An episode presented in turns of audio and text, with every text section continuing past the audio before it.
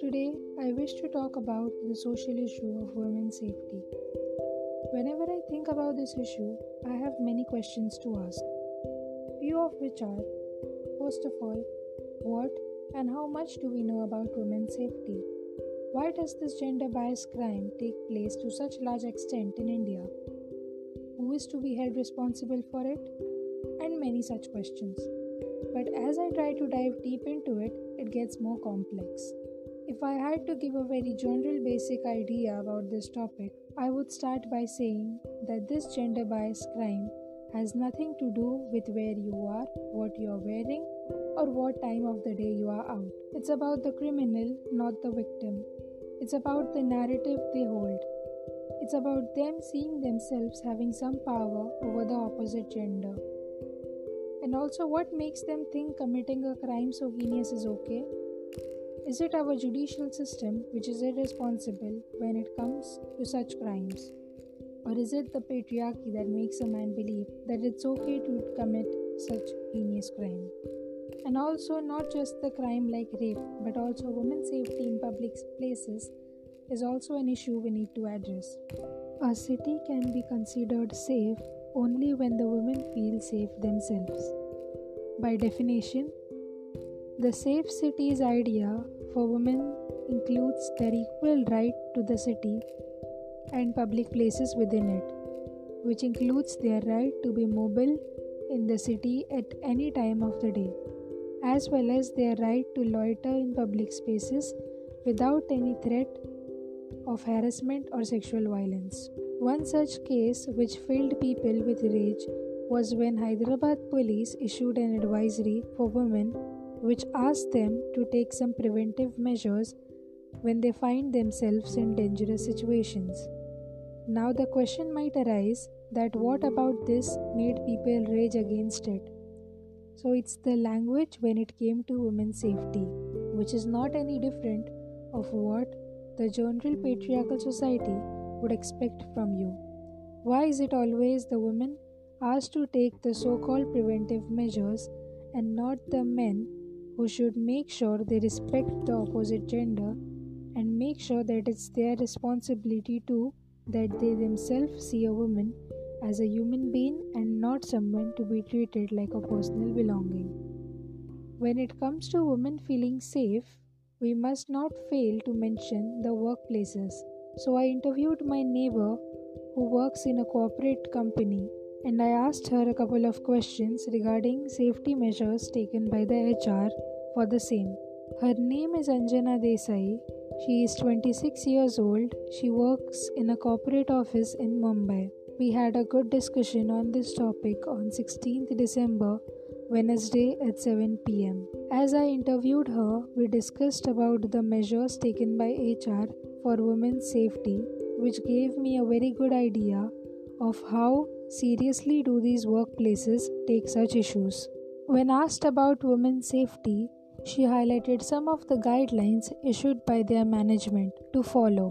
She also mentioned that they have conducted a couple of workshops for both men and women explaining how strict companies policy when a woman has a complaint regarding any kind of sexual harassment and how strict and immediate actions are taken and following other measures taken after the complaint is made. A whole complaint resolution, which includes the specifics that are taken under consideration before any strict action is taken, some of which are nature of sexual harassment, identity of person involved in the acts of sexual harassment, facts and circumstances in support of the complaint, list of witnesses.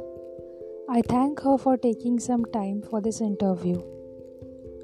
Talking about the rate of increasing number of rapes in this country, I would like to share some statistic reports regarding the same.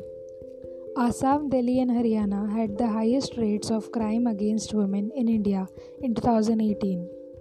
Among the union territories, excluding the capital region, the islands of Andaman and Nicobar had a crime rate of 77.4 against women last year.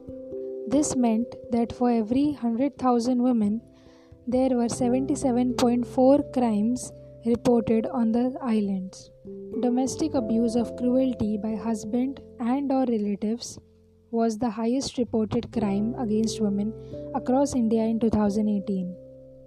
Assault ranked second that year, with cases filed under the Protection of Children from Sexual Violence Act ranking third.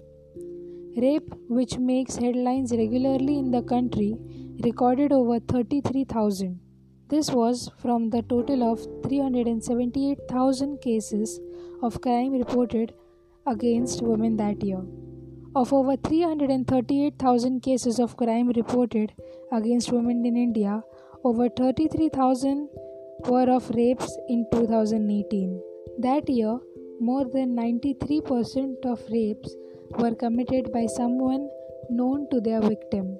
Even though many rape cases are not reported in the country, it is an issue that continuously makes news headlines, some leading to public protests.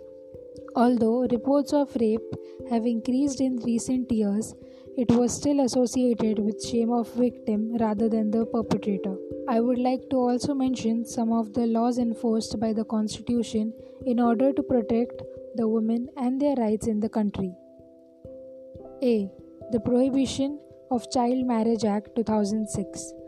According to the International Research Center for Women, almost 47% of girls are married before the age of 18. Currently, India ranks 13 in the world when it comes to child marriages. Since child marriage has been steeped into the Indian culture and tradition since centuries, it has been tough eliminating it.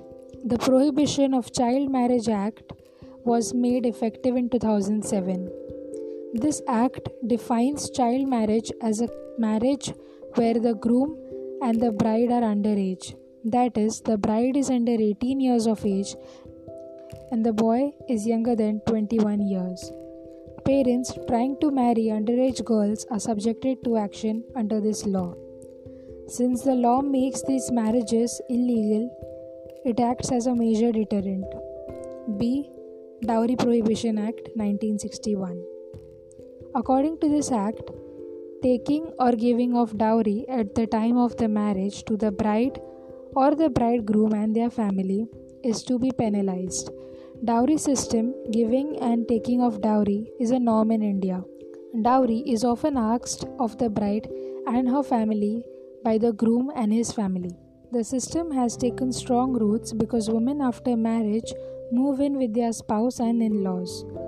Also, over the centuries, the lack of economic independence of women and the taboo towards divorce has resulted in bride burning. When demands for dowry even after marriage are not met by the girls' families, many women are tortured, beaten, and even burnt. It is one of the major challenges that our society is grappling with.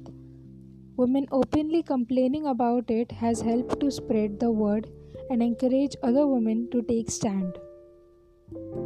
See Sexual Harassment of Women at Workplace Prevention, Prohibition and Redressal Act 2013. To ensure women's safety at workplace, this act seeks to protect them from sexual harassment at their place of work. 36% of Indian companies and 25% of MNCs are not compliant with the Sexual Harassment Act. Sexual harassment at workplace also includes the use of language with sexual overtones, invasion of private space with male colleague hovering too close for comfort or subtle touches. D. Equal Remuneration Act 1976. This act prevents discrimination in terms of remuneration.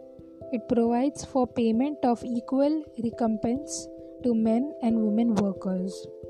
It is necessary to know these and other laws in place to protect the interests of women. Only if you are aware of your rights, you can fight against any injustice meted out to you at home, at the workplace, or in the society. And here I come to the end of this podcast. Thank you so much for your time and patience.